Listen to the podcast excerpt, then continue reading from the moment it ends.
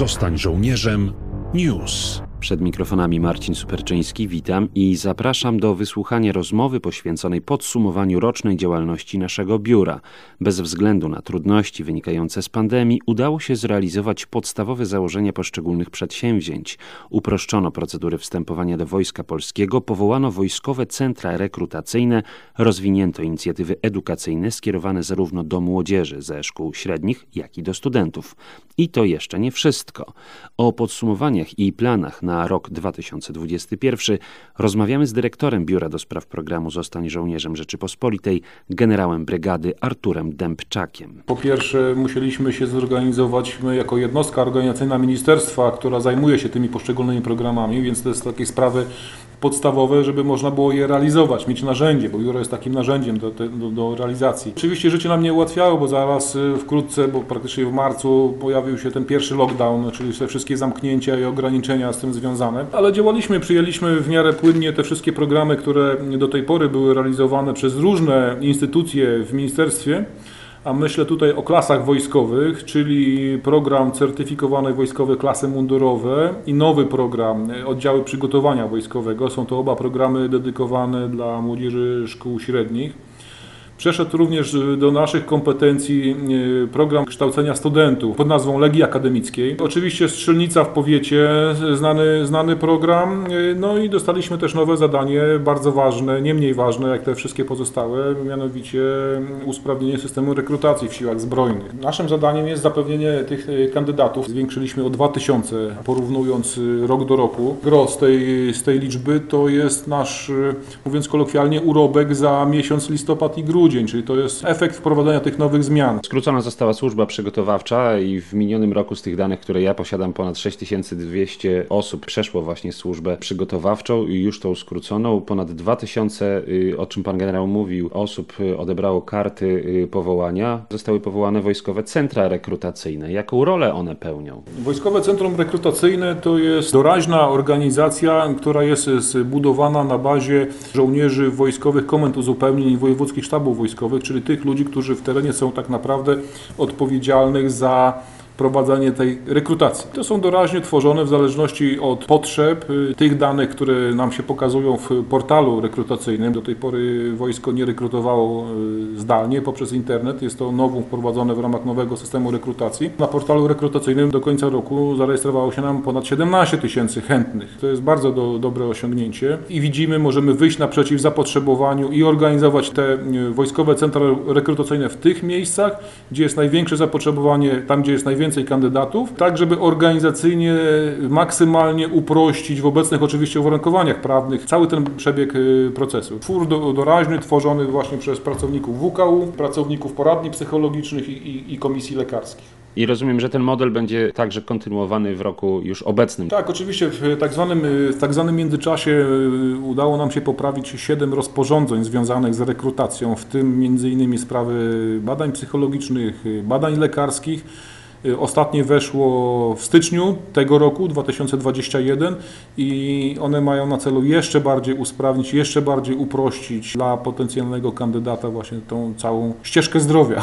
Można powiedzieć, że rozpędu nabiera także projekt Legii Akademickiej, zainicjowany w 2017 roku. To ponad 10 tysięcy osób zaangażowanych w prawie 80 uczelniach, a w minionym roku ponad 2 tysiące studentów złożyło przysięgę wojskową. No i pojawił się tutaj y, nowy element oprócz tego szkolenia podstawowego i podoficerskiego, także moduł oficerski jako y, program pilotażowy. Program Legia Akademicka jest to y, program, który faktycznie został uruchomiony 3 lata temu, w 2017 roku, ale tak naprawdę swoją historię historią to sięga do okresu przedwojennego. Legia Akademicka do tej pory to jest prawie 11 tysięcy studentów, którzy już wzięli w tym y, udział. W 2020 ponad 4 tysiące y, kandydatów przystąpiło. No tutaj, tak jak pandemia nam nie pomogła, więc część ludzi nie ukończyła tej części teoretycznej, ale tak jak już było wspomniane, ponad 2 y, tysiące ludzi ukończyło szkolenie podstawowe, zakończenie przysięgą wojskową. Część z tych studentów zdecydowała się również przystąpić do modułu podoficerskiego i praktycznie prawie 1700 z nich y, ukończyło ze stopniem podoficerskim. A sam moduł oficerski, panie generale? Sam moduł oficerski, wiem, to oczywiście to jest bardzo ciekawe dla, dla wszystkich, były zapytania dużo wcześniej. Y, próbujemy uruchomić organizacyjnie, bo decyzja została już podjęta. W tym roku y, będzie to 50 miejsc przy Akademii Wojsk Lądowych. Szkolenie przeznaczone dla tych wszystkich studentów, którzy będą chcieli zostać docelowo oficerami. Oczywiście muszą spełnić pewne warunki, chociażby takie, że zostać podporucznikiem można dopiero po ukończeniu studiów drugiego stopnia, czyli, czyli trzeba, być, trzeba być magistrem. Oczywiście, że aby przystąpić do modułu oficerskiego, trzeba skończyć moduł podoficerski, złożyć stosowną aplikację.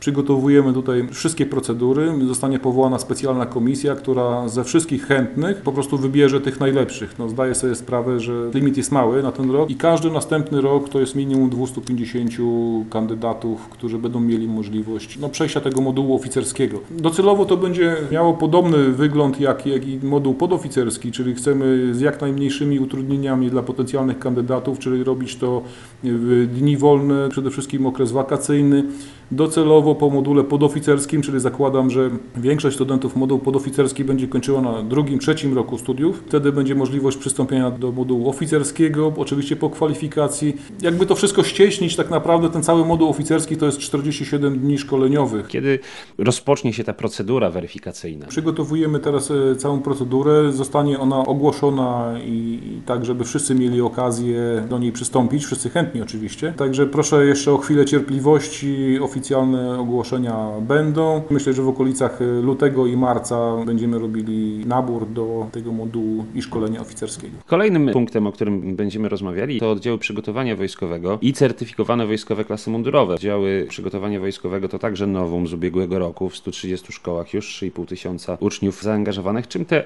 oba projekty od siebie się różnią. Ja bym chciał tutaj powiedzieć w ogóle o klasach wojskowych tak zwanych, ponieważ sama nazwa, oczywiście certyfikowane wojskowe klasy mundurowe jest to przedsięwzięcie jako program y, innowacyjny realizowany razem z Ministerstwem Edukacji Narodowej, dotychczasowym Ministerstwem Edukacji Narodowej. Natomiast y, oddziały przygotowania wojskowego to również z Ministerstwem Edukacji Narodowej, ale już w oparciu o ustawę prawo oświatowe.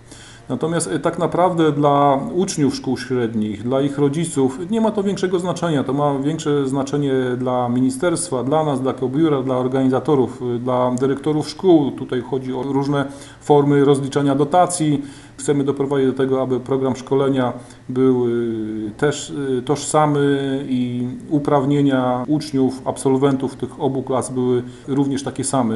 Wszystkie nazwy mm, to są praktycznie y, mało istotne dla ucznia i ich rodzica, natomiast to jest różnica w podstawie funkcjonowania, w rozliczaniu dotacji finansowych i w zasadzie tyle. Nowum się pojawia w ramach kolejnego projektu, o którym będziemy wspominać, czyli Cybermil z klasą, czyli będą powstawały klasy o profilu cyberbezpieczeństwo w 16 szkołach, czyli po jednej szkole e, w każdym województwie, jedna klasa do 15 osób. No i tutaj jak rozmawiam z nauczycielami i z dyrektorami, to y, wszyscy są zafascynowani między innymi podstawami skryptologii, prawda? Tutaj zaraz wizja się jakaś pojawia, że ci młodzi ludzie będą łamać enigmę i tak dalej. Oczywiście enigmę XXI wieku. No wyjątkowy program dla uczniów o bardzo wysokich y, zdolnościach matematycznych i językowych. Postawiliśmy dosyć wysokie wymagania, trzeba mieć bardzo wysoką średnią, y, stosowne osiągnięcia. Program przygotowany z myślą o przyszłych wojskach obrony cyberprzestrzeni, zapotrzebowania tego typu specjalistów i kryptologów, odłamania enigmy współczesnej współczesnej poprzez teleinformatyków, informatyków, cybernetyków jest naprawdę bardzo duże. Nie ma tego odwrotu i po prostu staramy się sprostać wyzwaniom dnia już w zasadzie codziennego, nawet nie przyszłości. Nie ukrywam, że chcielibyśmy jak największą liczbę absolwentów tych klas pozyskać również do służby albo pracy, czy jako żołnierz zawodowy, czy też jako pracownik y, wojska, aby zasilili oni nasze, nasze szeregi swoimi umiejętnościami. Pozostałe warunki, jeżeli chodzi o przystąpienie do Akademii Wojskowej, będą mieli bardzo podobne jak y, właśnie tych pozostałych klas mundurowych, czyli oddział przygotowania wojskowego. Uważam, że dajemy dosyć spore wsparcie. Tutaj wsparcie jest ewidentnie większe niż tych pozostałych dwóch wspomnianych przeze mnie programów. Dajemy na bardzo dobre wyposażenie, y, środki finansowe, na bardzo dobre wyposażenie, jeżeli chodzi o sprzęt informatyczny, również y, no, wsparcie merytoryczne, czyli możliwość zatrudnienia y, najlepszych fachowców jako wykładowców dla tych młodych ludzi. Jest to rząd wielkości, cały ten projekt jest to rząd wielkości około, około 6 milionów złotych. Spora kwota i kładziemy nacisk na pozyskanie właśnie takich specjalistów. Edukację na poziomie średnim, ale także już takie mocniejsze wchodzenie w tę edukację wyższą, właśnie dzięki kontaktom z uczelniami wojskowymi. Studenci cybernetyki Wojskowej Akademii Technicznej brali czynny udział w opracowaniu aplikacji i chociażby portalu naszego rekrutacyjnego, o którym mówiliśmy wcześniej, łącznie z naszymi już zawodowymi cybernetykami. Włożyli fajny wkład pracy, ciekawe spojrzenie młodego człowieka i to jest ta wartość dodana, na którą też y, liczymy w przyszłości. Współpraca z organizacjami proobronnymi, jak y, ta współpraca się układa, panie generale? Do tej pory funkcjonował program tak zwany Paszport, gdzie organizacje proobronne się szkoliły. My tutaj troszeczkę przemodelowaliśmy na potrzeby właśnie tych programów edukacyjnych, Legii Akademickiej, kształcenia żołnierzy rezerwy i chcielibyśmy mocniej zaangażować organizacje proobronne do kształcenia i wychowywania uczniów szkół średnich, do szkolenia młodzieży studenckiej. Opracowaliśmy taką decyzję ministra obrony narodowej, gdzie jedną z takich głównych nowości to jest możliwość podpisania umowy proobronnej. Organizacje zobowiązują się do utrzymywania pewnych zdolności instruktorskich i my w tej chwili nie wchodzimy już jakby w szkolenie indywidualnego instruktora organizacji proobronnych. One same się szkolą. Jako y, przedstawiciele ministerstwa, czyli jako biuro w jakiś tam sposób weryfikujemy tak, żeby do współpracy z młodzieżą dopuścić już sprawdzonych, y, właściwych instruktorów, tak żeby nam zagwarantowali odpowiednią jakość tego szkolenia i, i, i pracy z młodzieżą i, i dopuścić już do tego, żeby właśnie organizacje proobronne mogły e, współpracować, e, te sprawdzone organizacje proobronne mogły współpracować na etapie właśnie pracy z młodzieżą, czy szkół średnich, czy uczelni wyższych. Przekazywanie mienia partnerom społecznym i tutaj konkursy się odbywały. Jak tutaj na tym polu właśnie wygląda ta współpraca? Tych ogłoszeń było kilka, przekazaliśmy wiele ciekawych i potrzebnych różnych rzeczy, orga, chociażby organizacjom proobronnym, czy innym stowarzyszeniom, które do tego przystąpiły. Natomiast ja bym chciał zwrócić uwagę na coś innego jeszcze, bo, ponieważ to przedsięwzięcie dalej będziemy realizowali, ale chcemy to ukierunkować dla tych wszystkich organizacji, chociażby proobronnych i innych naszych partnerów społecznych, którzy z nami ściśle współpracują. Ten sprzęt, asortyment jest całkiem, całkiem ciekawy i dość szeroki, bo Wchodzą w to samochody ratunkowo-gaśnice, agregaty prądotwórcze, kuchnie polowe, komplety, całe komplety umundurowania, zasobniki desantowe, więc staramy się ten asortyment, który może być potrzebny nam do całego procesu szkolenia i współpracy, tak ukierunkować, żeby pierwszeństwo miał nie ten, kto pierwszy się zgłosi, tylko ten, kto chce ściśle współpracować właśnie na dobro i na rzecz y, młodych ludzi. A jeśli chodzi o współpracę międzynarodową, bo tutaj też młodzi ludzie są angażowani. Widzimy tutaj bardzo duże pole do rozwoju tej współpracy, ponieważ mm, Litewski Związek Strzelecki to jest ten, który się właśnie opiekuje takimi programami równoważnymi, jakimi my tutaj zawiadujemy w biurze. Łotewskie Siły Kadetów, Estońska Liga Obrony, czyli Bałtowie mają bardzo duże doświadczenie, jeżeli chodzi o kształtowanie postaw proobronnych, postaw patriotycznych, konkretnych umiejętności.